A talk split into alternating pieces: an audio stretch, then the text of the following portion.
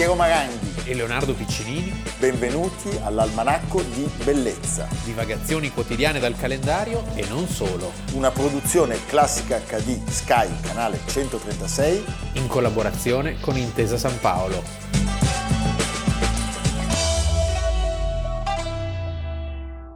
Almanacco di bellezza 8 ottobre, io sono Piero Maranghi. Io sono sempre Leonardo Piccinini. Sempre e Leonardo Piccinini. È l'almanacco di bellezza. Quindi non, da, non, diventeremo mai io Piero della Francesca e lui Leonardo da Vinci. E poi direi anche almanacco di bellezza diffidate dalle imitazioni. Questo è importante. Perché per... ci segnalano che ci sono delle imitazioni. Sì, sì, c'è gente che scimmiotta. Sì.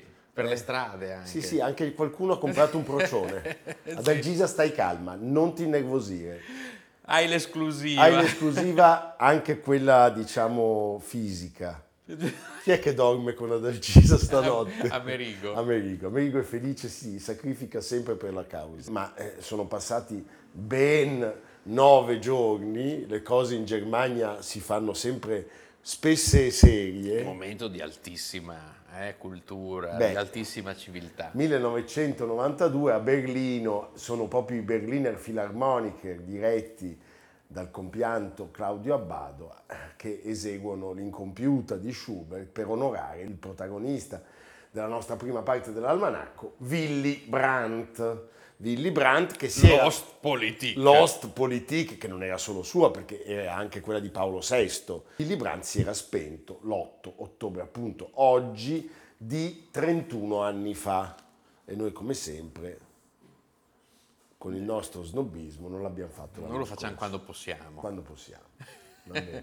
Eh, allora, sta... non si chiamava Willy Brandt. No, si... la sua storia è una storia incredibile. Sì, è una vita bellissima. Beh, Roth potrebbe scrivere Roth, il mite europeo, e eh, non Joseph. Fi... Joseph, non Philip, potrebbe scrivere un libro, è un, è un piccolo Golubchik. È un personaggio di grandissima apertura mentale, è un rivoluzionario, è un innovatore, è un uomo che va al di là degli steccati, è una delle figure più eh, importanti della storia politica tedesca ed è appunto un uomo che ha saputo unire, non dividere. Non dividere. Cioè... È un uomo che ha avuto delle coalizioni, quando era sindaco di Berlino aveva una coalizione vastissima, vastissima. che arrivava fino alla CDU, lui della SPD. Lui della SPD, ricordiamolo tra l'altro, perché quando si parla della grande coalizione a proposito della Germania, quella che abbiamo visto con la Merkel e Schröder e più recentemente ancora, eh, bisogna andare indietro negli anni, lui divenne ministro degli esteri proprio in una grande coalizione che nacque negli anni 60, che aveva come cancelliere in odore di nazismo un, un, un membro del partito, del partito cristiano democratico. Poi a me viene da ridere quando si critica l'Europa, le cose, l'Europa è un processo lunghissimo e lentissimo. Pensate, guardando la storia di Willy Brandt, quanto tempo ci è voluto prima che la Germania, che allora era divisa in due, la Germania dell'Ovest, parlasse con la Germania è dell'Est. È incredibile, perché questo è il tema vero. Cioè noi oggi vi raccontiamo dei passaggi che oggi diamo come per scontati, eh, questo... ma che sono stati invece degli strappi che si devono a questo grande personaggio che la storia anche un po' ingenerosamente ha condannato alla sconfitta, tra virgolette, nel senso che è stata un'altra la stagione che ha fatto cadere il muro, quella diciamo dei duri, cioè penso a Kohl, penso a Wojtyla, penso a Reagan. Poi sai, il Novecento è, la seconda parte del Novecento, la guerra fredda è dominata dai due grandi di cui anche noi parliamo sempre, cioè America e Unione certo. Sovietica, per cui 1963, sono 60 anni quest'anno, Ich bin ein Berliner, ma chi c'era lì? È lui insieme? che glielo fa dire, ecco, è perché, Brandt. Cioè, Kennedy ok, benissimo, sì. fantastico, però... Ma Kennedy risponde a una sollecitazione eh, che veniva proprio certo. da Willy Brandt. Allora, eh, lui si spegne appunto l'8 ottobre del 1992 dove a Hunkel, siamo sulle rive del Reno, eh, più, più, più, Germania di così non si può. Ma lui in realtà, infatti non a caso era amico era, di Günter era, Grass, eh, era del nord, era nord, del nord, Lubecca, di Lubecca. Thomas Mann. Thomas Mann, lui si spegne a 78 anni è stato nella sua vita, tra le altre cose, l'abbiamo detto ministro degli esteri, è stato cancelliere, è stato premio Nobel per la pace, per aver aperto la strada a un dialogo significativo tra Oriente e Occidente. Ed è stato appunto l'inventore della Ostpolitik, la politica di normalizzazione delle relazioni tra Est e Ovest. Che significava sostanzialmente un sano pragmatismo, sì. eh, il coraggio di andare oltre gli steccati e di cucire delle ferite che erano ancora tabù. Allora, raccontiamo proprio la genesi. Lui nasce a Lubecca il 18 dicembre, quindi sotto il segno del Sagittario, e qui invece siamo giusti come anno, nel 1913, quindi avrebbe oggi 110 anni. Sì. Eh? Era figlio di una ragazza madre, Marta Fram, e si chiamava appunto Herbert Ernst Karl. Il padre era un insegnante di Hamburgo, Jon Heinrich Müller, con il quale lui non avrebbe mai no, avuto nessun contatto. Un'infanzia abbastanza triste. Quindi è la madre che faceva la cassiera sì. In un grande magazzino che si occupa di lui e a 16 anni, siamo nel 1929, il ragazzo è molto... Siamo nella Repubblica di Weimar. Weimar, il ragazzo è molto precoce, aderisce prima alla gioventù socialista e solo un anno dopo al Partito Socialdemocratico tedesco.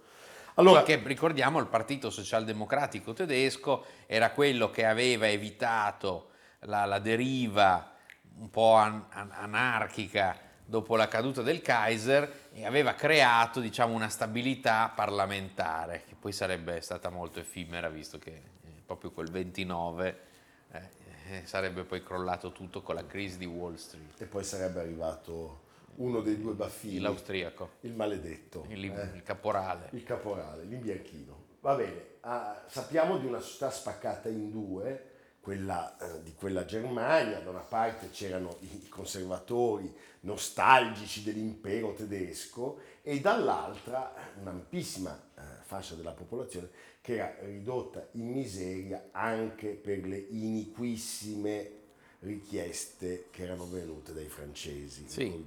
La, il Partito Socialdemocratico aveva allora ancora un'ispirazione marxista che avrebbe abbandonato solo negli anni 50 con la famosa conferenza di Bad Godesberg sul Reno. Sempre, il, sempre il re, il Reno. Eh, eh, sì. Wagner deve sempre Wagner dominare. c'è sempre.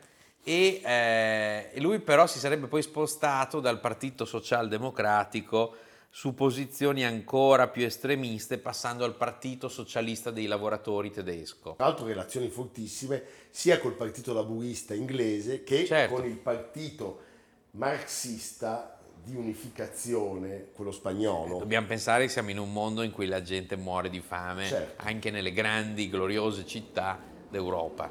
Senti, lui eh, si salva per una certa dose di fortuna perché la nave, lui, lui lavorava presso un agente navale, Bertling, al porto di Lubecca. Immagina le nebbie, i fumi. Eh. Per fortuna nel 1933, quando arrivano i nazi e lui... È già sul mare. È, è uno che deve darsi la gamba prima che... Finché la barca va... Sale sulla nave e scappa riesce a scappare dove? In Norvegia sì. e eh, cambia il suo nome, usa per la prima nome volta di battaglia. un nome di battaglia, Willy Brandt. Qual è il tuo nome di battaglia? Il mio nome di battaglia è Ossobuco. Sì. sì. Che insomma, potrebbe essere Non si sa quale sia il nome e quale sia il cognome. Eh, va bene. Le buco un'altra roba. Quello. Va bene, allora, lui non scappa da solo, ma con una compagna di lotta di cui è innamorato, Gertrude Meyer, e insieme alla quale fino al 38 avrebbe condiviso la vita personale e politica e loro insieme sì sì lui non smette di fare politica la a Oslo da, la fa da expat da expat dice. fondano il partito socialista dei lavoratori tedeschi eh, è sempre Willy Brandt precocissimo all'età di 21 anni che eh, contribuisce alla fondazione del Bureau internazionale delle organizzazioni giovanili rivoluzionarie.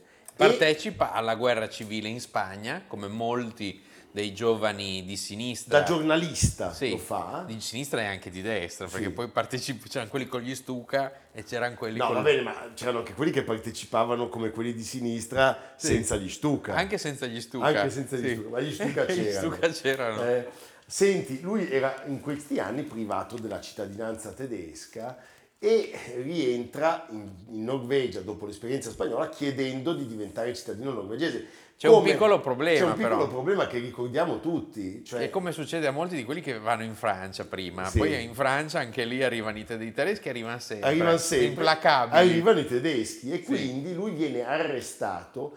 Per fortuna viene arrestato come socialista norvegese, cioè i tedeschi non si accorgono che è uno di loro. Un po' scemi sti tedeschi. Beh, scemi mica tanto, No. purtroppo erano ben organizzati. Qui c'è la svista Eh sì. che è salvifica e lui riesce a un certo punto a scappare in Svezia. Nel 1946, quando finisce la guerra, rientra in Germania e pensate ci mette due anni a riottenere la cittadinanza, quindi ritorna a essere un tedesco e naturalmente un iscritto alla SPD. Allora lui dal mm, 1949 al 57 è deputato della SPD e poi nel 57 e eh, durerà fino al 66 la sua guida di Berlino diventa appunto borgomastro, Borgomastro, cioè sindaco, sindaco. Burgermeister Burgermeister. Di- non di è Berlino. di McDonald's, eh? di Berlino Ovest. Ovest, certo. perché ovviamente siamo a Berlino Ovest. Sono nove anni in cui resta in carica, è un sindaco molto amato, è il periodo forse più felice, quello in cui lui diventa così famoso, veniva chiamato Weinbrand Billy, eh, che vuol dire Brandy Bill, insomma, Eh? ecco, anche perché Berlino o così o niente. Si festeggia. È lui che accoglie Marlene Dietrich al ritorno famoso eh, in, in Germania. È lui che inaugura la Philharmonie di Sharon, quella che voi conoscete grazie ai tanti filmati di Heriberto Cavaliere di Karajan. Esatto. Herbert von Karajan, intendiamoci. Ed è il sindaco di tutti i berlinesi, ha, come abbiamo detto prima, una coalizione molto vasta che arriva fino al Partito Cristiano Democratico, alla CDU, che era la CDU prima di Adenauer, e mh, fu molto abile appunto in questo suo pragmatismo anche con le autorità dell'Est, questa sua apertura gli valse un risultato significativo, cioè mh, negoziò il diritto dei berlinesi dell'Ovest di stare il giorno di Natale con le famiglie dell'Est, Pazzesco. che non è una cosa poco perché stiamo parlando di una città che era rigidamente divisa. E queste cose non si ricordano mai abbastanza. In quegli anni Khrushchev aveva proposto eh, di rendere Berlino città libera. Eh. Eh, che cosa avrebbe eh, di fatto comportato tutto questo? Beh, immaginatelo, cioè, stando Berlino in mezzo alla Germania dell'Est, eh, allora lui cosa fa? Scrive ai paesi alleati, che sono la Francia, l'Inghilterra e soprattutto gli Stati Uniti, dicendo ragazzi, svegliatevi. Dopo tutto quello che è accaduto, Eh. ponte aereo, No, tutte non le fatevi vicende. prendere per Sì. il naso. E Kennedy all'inizio nicchia, i rapporti tra i due si fanno tesi, ma eh, Kennedy appunto accogliendo, che- che, che- era un volpone, il vecchio volpone Eh, irlandese e cattolico, Eh, sì. Accoglie alla fine le sollecitazioni di Willy Brandt e dice la famosa frase Ich bin ein Berliner Sì. davanti al municipio di Berlino Ovest, io sono un berlinese. Sì. Evviva! Nel 64 lui è segretario. Segretario dell'SPD e sarà un incarico che terrà ininterrottamente fino al 1987. Eh, poi ci sono delle elezioni che lui perde eh, contro Kurt Georg Kissinger eh, nel 1966. Eh, si crea una sorta di grossa coalizione in cui lui diventa vice cancelliere e ministro degli esteri ed è da ministro degli esteri che comincia questa sua attività pionieristica di apertura verso eh, il mondo orientale, Orientale. sia in termini di rapporti economici, scambi commerciali con i paesi del patto di Varsavia, sia di rapporti con la Germania dell'Est, che certo. fino allora non esistevano. Non esistevano. Cioè dal 45, cioè per vent'anni sostanzialmente non c'erano rapporti. Non c'erano i rapporti, ricordiamolo, sono gli anni peraltro in cui tutto questo viene eh, in qualche modo a essere funzionale anche alla nuova politica di Kissinger Sì. e Nixon. Nixon. eh? E, e quindi questo ci dà anche il senso di quanto questa figura di Brandt sia stata importante. E Tu poi dici il ping pong. eh, la politica del ping pong, il soft power che conosce tanto bene il nostro adorato Gaetano Gaetano, Castellini. Castellini Kurien. E Georg Kissinger, cioè il primo ministro Kurt Georg Quasi Kissinger, omonimo. quasi omonimo, a un certo punto, proprio perché in odore di nazismo, lui era stato vice direttore della propaganda estera nazista tra il 43 e il 45, cioè proprio Eh, gli dubbi- ultimi dubbi pochi. pochi, eh, Sì. con Ribbentrop e Goebbels, eh, di fatto aprono la strada a Brandt che diventa cancelliere della Germania. Lui è cancelliere di una coalizione social-liberale dal 1969, è il momento clou della sua politica, è il primo cancelliere socialista dai tempi di Hermann Müller negli anni 30, quindi è una svolta importantissima. Cos'è che lo rende così importante e così famoso? Il rapporto, ad esempio, con la Polonia. Germania e Polonia non si parlavano, l'invasione, le crudeltà, i campi di concentramento. Lui fa una visita storica eh, a Varsavia, si inginocchia davanti al monumento delle vittime, dice delle parole toccanti, dice ai polacchi nomi come Auschwitz accompagneranno le nostre nazioni per molto tempo e ci ricorderanno che è possibile avere l'inferno sulla terra. Quindi c'è una riconciliazione. E lui riconosce la linea Oder-Neisse. E poi eh, con l'accordo con quelli della Germania Est riconosce la linea che era stata fissata con la Polonia del fiume, dei due fiumi Oder e Neisse, quindi c'erano molti tedeschi che vivevano con il ricordo di nomi come Pomerania, Certo. Slesia, Prussia orientale. Basta. Basta. Con lui purtroppo questi diciamo hanno una grande delusione Però- perché e questo gli varrà una forte opposizione da una frangia, diciamo la frangia di destra della CDU che invece prendeva i voti proprio da, da queste- da questi, da questi esuli, stiamo parlando di una decina di milioni di persone. Sono appunto questi successi in politica estera eh, che fanno storcere il naso alle frange più, più conservatrici della, della- della Germania e eh, ci sono poi diciamo altri elementi eh, pensiamo alla richiesta di sfiducia che viene dal leader Barzel della perché accadono tutta una serie di, di cose eh, che si ritorcono contro di lui. Eh, Una come in- sempre una politica coraggiosa Eh beh, certo. richiede diciamo, i nervi saldi nella fiducia parlamentare. C'è un tema che è quello legato Beh, sì, lo scandalo lo Guillaume. scandalo Guillaume, il suo segretario personale Gunther Guillaume, già, Eh, già è- uno con un cognome francese bisognava Sì, diffidare. Quello è lo scandalo eh, Era una spia dei servizi segreti della Germania Est. Sì. Alle- insieme a Marcus Wolf. bravo. E lui si dimette dopo questo scandalo, Guillaume nel 74, ma ricordiamo che nel 72 aveva avuto alle politiche un consenso elettorale pazzesco, oltre il 45% dei consensi, con una partecipazione al voto di oltre il 90%. 90%. Questo per dire che era veramente un uomo amatissimo. Certo. Il coraggio, la popolarità, la simpatia anche. Fammi dire una cosa. Vorrei andare a vedere gli archivi della CIA. Sì. Perché certamente, Certamente qualcosa girava. Siccome ieri abbiamo Guillaume- bastonato, abbiamo bastonato Putin, Eh. ma chissà cosa non hanno fatto Chi gli l'ha americani trovata sta cosa di eh, per far saltare per aria Eh. Willy Brandt. Ci hanno messo anche del loro la crisi del petrolio del 73 e gli scioperi degli impiegati pubblici del 74. Però occorre anche ricordare al pubblico di Classica HD che comunque caduto Willy Brandt c'è stato il cancellierato di un uomo intelligentissimo, Helmut Schmidt, Certo. che era anche lui socialdemocratico, E che era? Un grande pianista, e anche un gran bevitore Sì. e fumatore, fumava. E poi faceva queste interviste contro la Merkel che erano strepitose. Sì, Helmut Schmidt che c'era la villa, l'abbiamo raccontato, vicino all'aeroporto, quando arrivavano i capi di Stato, prima per farli distendere li accoglieva a casa con qualche... Dei brandy, eh, dei del brandy. brandy. A noi non ci hanno invitato, ma fa niente, noi il brand ce Sono l'abbiamo tutti morti, quindi Sì, bene. purtroppo. Il 6 maggio 1974 lui appunto rassegna le dimissioni, noi lo ricordiamo oggi a 31 anni dalla sua scomparsa, Willy Brandt.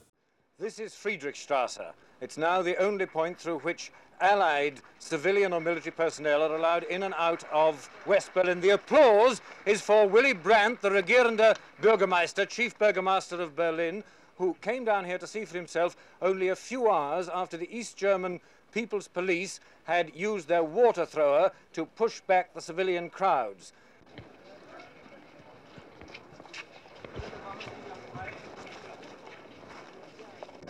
How do you do, Captain? Welcome, sir. Thank you. You belong to the...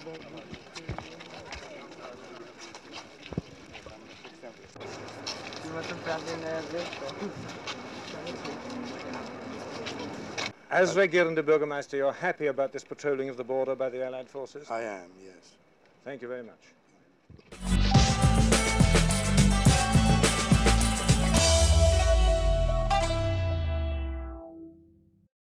Oggi ci occupiamo di un pittore e frate carmelitano e libertino, Sì. eh, dal nome, un nome stupendo con le due P per due, Filippo Lippi, che si spegne A Spoleto? a Spoleto, eh, a Spoleto l'8 ottobre del 1469. È il grande eroe di Vasari. Eh beh, eh, perché era un super, un super Perché ce, scapestrato. ce n'era da raccontare. Cioè, C'era tanto pecoreccio. Sì. Poi Vasari sappiamo che Condiva. condiva tutto. eh. Vasari doveva parlare bene solo di Michelangelo Sì, e poi tutto il e resto. tutto il resto come, come veniva veniva. Vasari che ci raccontò perciò che dicono che essendo egli tanto inclinato a questi suoi beati amori, alcuni parenti della donna da lui amata lo fecero avvelenare. Io ho notato che Vasari è particolarmente interessato alle malattie veneree e al fatto che era focoso, dice, Sì, quando uno è... eh, allora Lippi che faceva il prete, ma in realtà era più libertino che prete, come molti preti, peraltro. Sì, poi era un prete un po' sui generis perché era un prete pittore, quindi Prete è come il prete pittore. calciatore. Sì, Cioè, nasce a Firenze in data incerta, si pensa nel 1406, era figlio del macellaio, sul macellaio dobbiamo chiarire che era molto importante la figura del macellaio. molto più che nella società odierna e questo ci dà il senso di come siamo caduti in basso. Perché la carne... Ma no, ma il macellaio per me è, non so, dopo il professore di latino è il più importante della società. Piero non è vegano, No, proprio zero. Io mangio il diaframma con immensa gioia. anche umano. No, in questi giorni il Il diaframma è proprio al centro delle Quello mie... quando ti dicono devi cantare col diaframma. Bravo, quello io lì. invece lo mangio. eh. Si chiamava Tommaso di Lippo e la moglie Antonia. Però la moglie purtroppo muore nel darlo alla luce.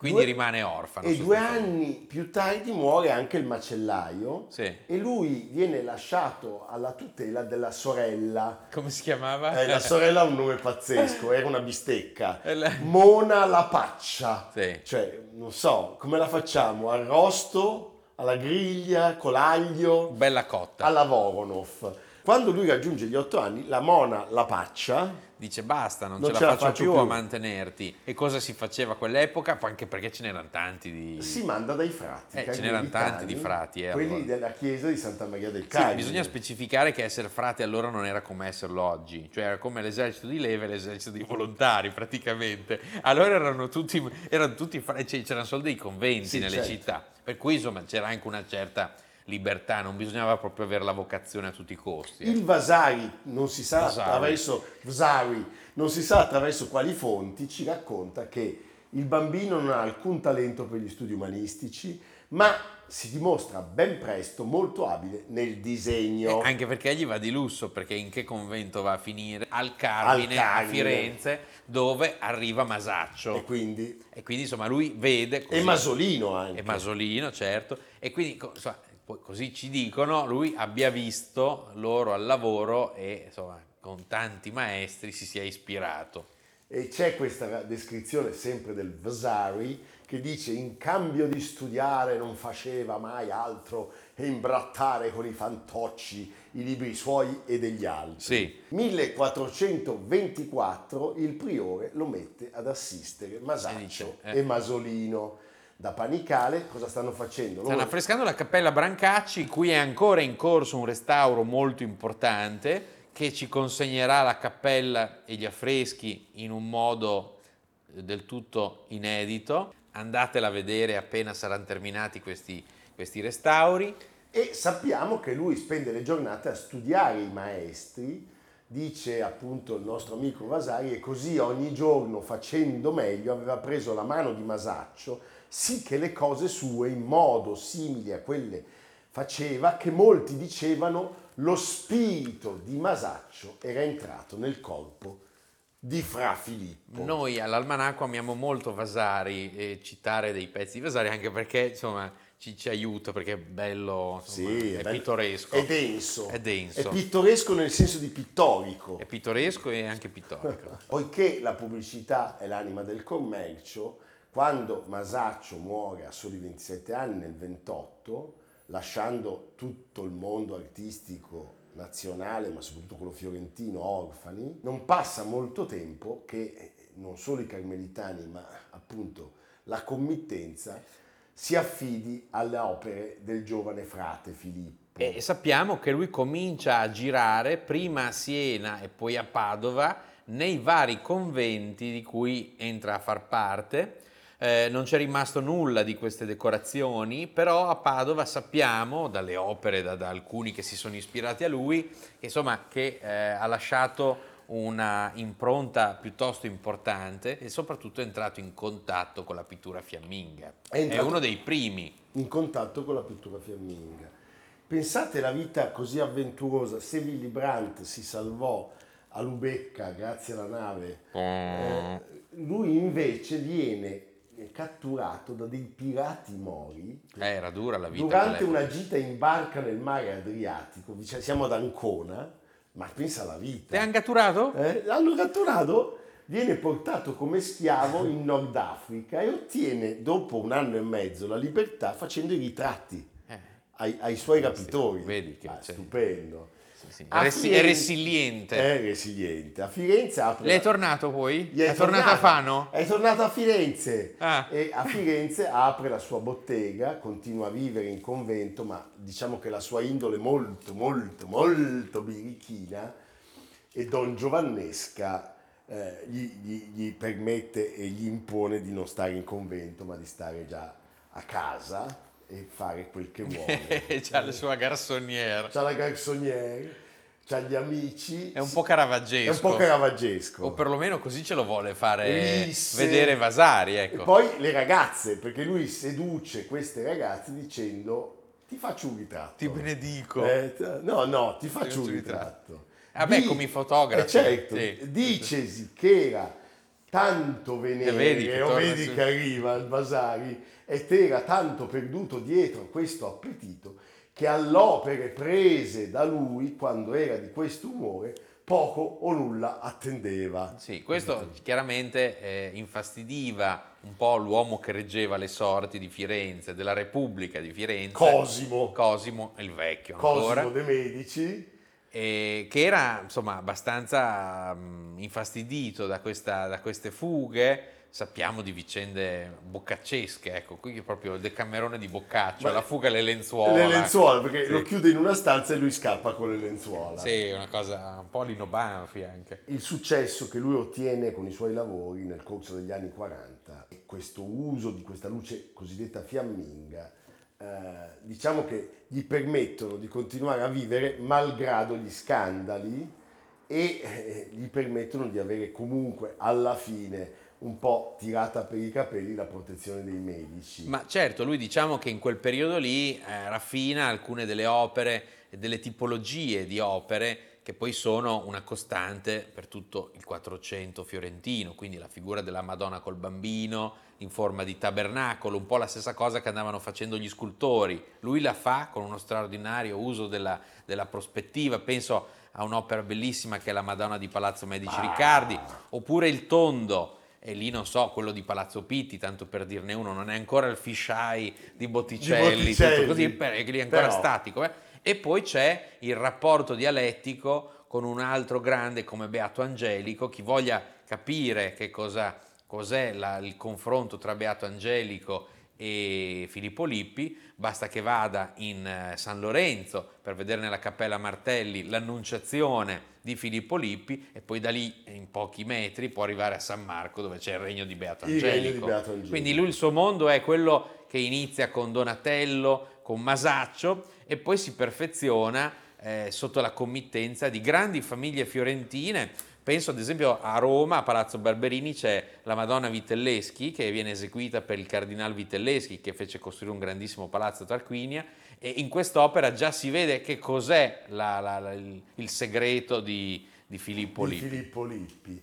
Senti, a proposito di incidenti, sappiamo che nel 1450 lui viene chiamato Eh. in giudizio da Giovanni di Francesco del Cervelliera per un mancato pagamento Eh, insomma, di Fabrizio 40 fiorini. Fabrizio Corona, Fabrizio. Corona. Invece di saldare il debito, Lippi preferisce creare un documento che attesta il saldo del debito falsificando la firma no, dell'assistente e solo dopo essere stato a quel punto arrestato e torturato lui confessa e salda il debito quindi era proprio un, un po' malandrino l'anno successivo viene accusato di aver spacciato per suo un quadro che in realtà è dipinto dai suoi allievi qua mi viene in mente anche De Chirico eh, a fine vita. Sì, sì, sì, ma diciamo che aveva una certa libertà di comportamento perché era diventato così famoso a metà del, del 400 da essere necessario. Da essere necessario perché il caso che adesso affronteremo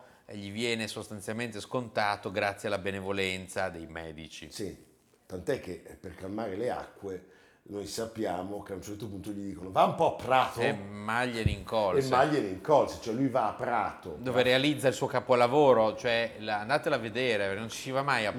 Prato. C'è il Museo Pecci e io saluto un fratello, Alberto Pecci, Comodo appena esci dall'autostrada uomo lì. meraviglioso. Sì. Alberto e Paola Pecci sono due persone immense. Meglio di te. molto meglio anche di te, e poi andate al Duomo di Prato, perché è Beato Angelico che rifiuta la committenza, Vedi, è sempre ed è Filippo Lippi che Sono i due cavalli di razza, avrebbe 13 detto. anni tra le fughe, i solleciti, i negozi, Che ansia. del contratto, Le torture. che Anche le appunto torture. ci regala le Sì. torture, la cappella meravigliosa. Allora si spera che un cambio di ambiente possa portare consiglio ma non è così. Lui viene nominato cappellano del monastero di Santa Margherita e lì siamo al disastro. Si innamora di una novizia Lucrezia Buti. che ha 29 anni meno di lui e che diventerà Già che talvolta c'è, la la. Madonna 8 settembre durante del 1456 famosa festa della cintola, no? a cui è legata tutta la, la- la- la storia religiosa e culturale di Prato. la rapisce e la porta nella sua casa. Pochi giorni dopo vengono raggiunti dalla sorella e da altre novizie. Beh, è uno scandalo epocale. Sì, Finisce in orgia. no, e, e sostanzialmente lui la, la tiene lì e hanno un figlio, Filippino. filippino. L'intercessione di Cosimo è fondamentale perché Cosimo si mette in mezzo, noi abbiamo Pio raccontato... II Piccolomini. Sì, Pio II Piccolomini, abbiamo raccontato l'altro giorno il caso di Paolo Sarpi. Era la Chiesa che giudicava i propri membri, il tribunale religioso, e quindi eh, loro sarebbero stati giudicati e sicuramente condannati. Lui si mette di mezzo, Cosimo, e riesce a far sì che i due vengano prosciolti dai voti, quindi basta con la Chiesa, e eh, possano vivere come legittimi sposi. Ma lui Quindi, inesorabilmente va avanti a vivere more uxorio Sì. hanno un'altra figlia, Alessandra, e poi, e poi è, è l'epilogo, 1466, va a Spoleto, deve realizzare le storie della Vergine nell'abside Menotti non c'era ancora. non c'era Menotti, non c'era neanche il gattapone. eh? E sono quelli che rimangono incompiuti alla sua morte e eh, Vasari ci racconta che quando arriva a Firenze la notizia della morte di, di Lippi, Lorenzo de' Medici viene inviato Va a Spoleto. a chiedere la salma agli spoletini perché deve essere inumato a Santa Maria del Fiore, ma gli fu risposto da loro che essi avevano carestia d'ornamento e massimamente d'uomini eccellenti che per onorarsi glielo domandarono in grazia, aggiungendo che avendo in Fiorenza infiniti uomini Eh, famosi, lasciatecene uno anche a eh, noi. E quasi di superchio che volesse fare senza questo e così non lebbe altrimenti. Quindi cioè, Filippo Lippi rimane, Rimane a Spoleto. a Spoleto. Poi ci saranno altre negazioni Sì. ai fiorentini. Quella più bella è quando. Dante. Esatto, quando i ravennati nascondono la salma di Dante, perché un Papa Medici appunto la pretende indietro. Bene, evviva! Però ricordiamolo, Filippino, per tutta risposta, realizzò per i medici un sepolcro di marmo per consacrare il luogo di sepoltura del loro protetto. Filippino che poi è un artista sublime, straordinario, formazione di Botticelli. Ma, Filippo e Filippino Lippi. ma questa è un'altra storia. Ma è Di mille ce n'è. Alle nostre spalle un bellissimo libro che va acquistato. Io faccio come il bugiardino delle, delle- delle medicine nelle pubblicità perché siamo andati un po' lunghi e quindi il nostro Leonardo ci porta Berna. A Berna. Berna, da Firenze a Berna, cambiamo un po' Sì, aria. cambiamo aria. E passiamo a Cle, che con Filippo Lippi credo che sia il più Insomma, lontano tanto. No, cioè, Paul Klee. Paul Klee. Paul Klee che è sepolto al cimitero di Schloss Halden vicino al museo, al nuovo museo Di Renzo Piano. Centrum Paul Klee che ormai ha quasi 20 anni, un museo bellissimo. Del che- nostro Renzo Piano. del nostro Renzo Piano che conserva la più grande collezione al mondo di dipinti, di disegni, di tutto di, di, di Klee. Ecco, da ieri c'è un nuovo allestimento che segue lo sviluppo cronologico dell'artista svizzero. Dopo una serie di, diciamo, di mostre a tema, adesso avete tutto Klee minuto per minuto, Minuto per si minuto. potrebbe dire. Quindi, quindi? andiamo tutti a Berna. Piero sta organizzando tutto quanto è necessario per la logistica del viaggio. Sì, l'unica cosa è che non abbiamo i soldi per pagare Sì. i biglietti. Ma lui li anticipa. No, vorremmo andare in treno, se mi mandate un bonifico poi io ci penso. Sì. Va bene, Leonardo? Perché i treni svizzeri sono bellissimi, Sì, ci sono anche sono- i modellini. No, sono stupendi. Sì, io il so- Märklin, il anch'io avevo il Märklin, però sono, sai che cosa c'hanno? Che sono- invece ha quell'odore di bruciato dopo un stupendo, po'. sulla pista. Però sono cari i treni svizzeri, eh. Anche i modellini. anche ma i modellini carissimi. Sì. Va bene, con noi questo- Staremo qua ore con voi perché non abbiamo niente da fare nella vita. Cioè, la nostra è una vita vuota. Amerigo ride, Il procione ha fatto il verso e ha fatto cle, Cle, cle. Cle, e Va poi bene, il con- varano è entrato e ha detto Paul, Paul. Va bene, A sta per domani. arrivare un nuovo animale ma ve ne parleremo. Almanacco di bellezza A cura di Piero Maranghi e Leonardo Piccinini. con Lucia Simioni, Stefano Puppini, Jacopo Ghilardotti, Paolo Faroni, Riccardo Cassani, Nicolò Cazzola e Samantha Chiodini. realizzato da Amerigo Daveri, Valentino Puppini, Luigi Consolandi. Stefania Margheritti, Alessandro Puppini. Una produzione classica HD, Sky, canale 136. In collaborazione con Intesa San Paolo.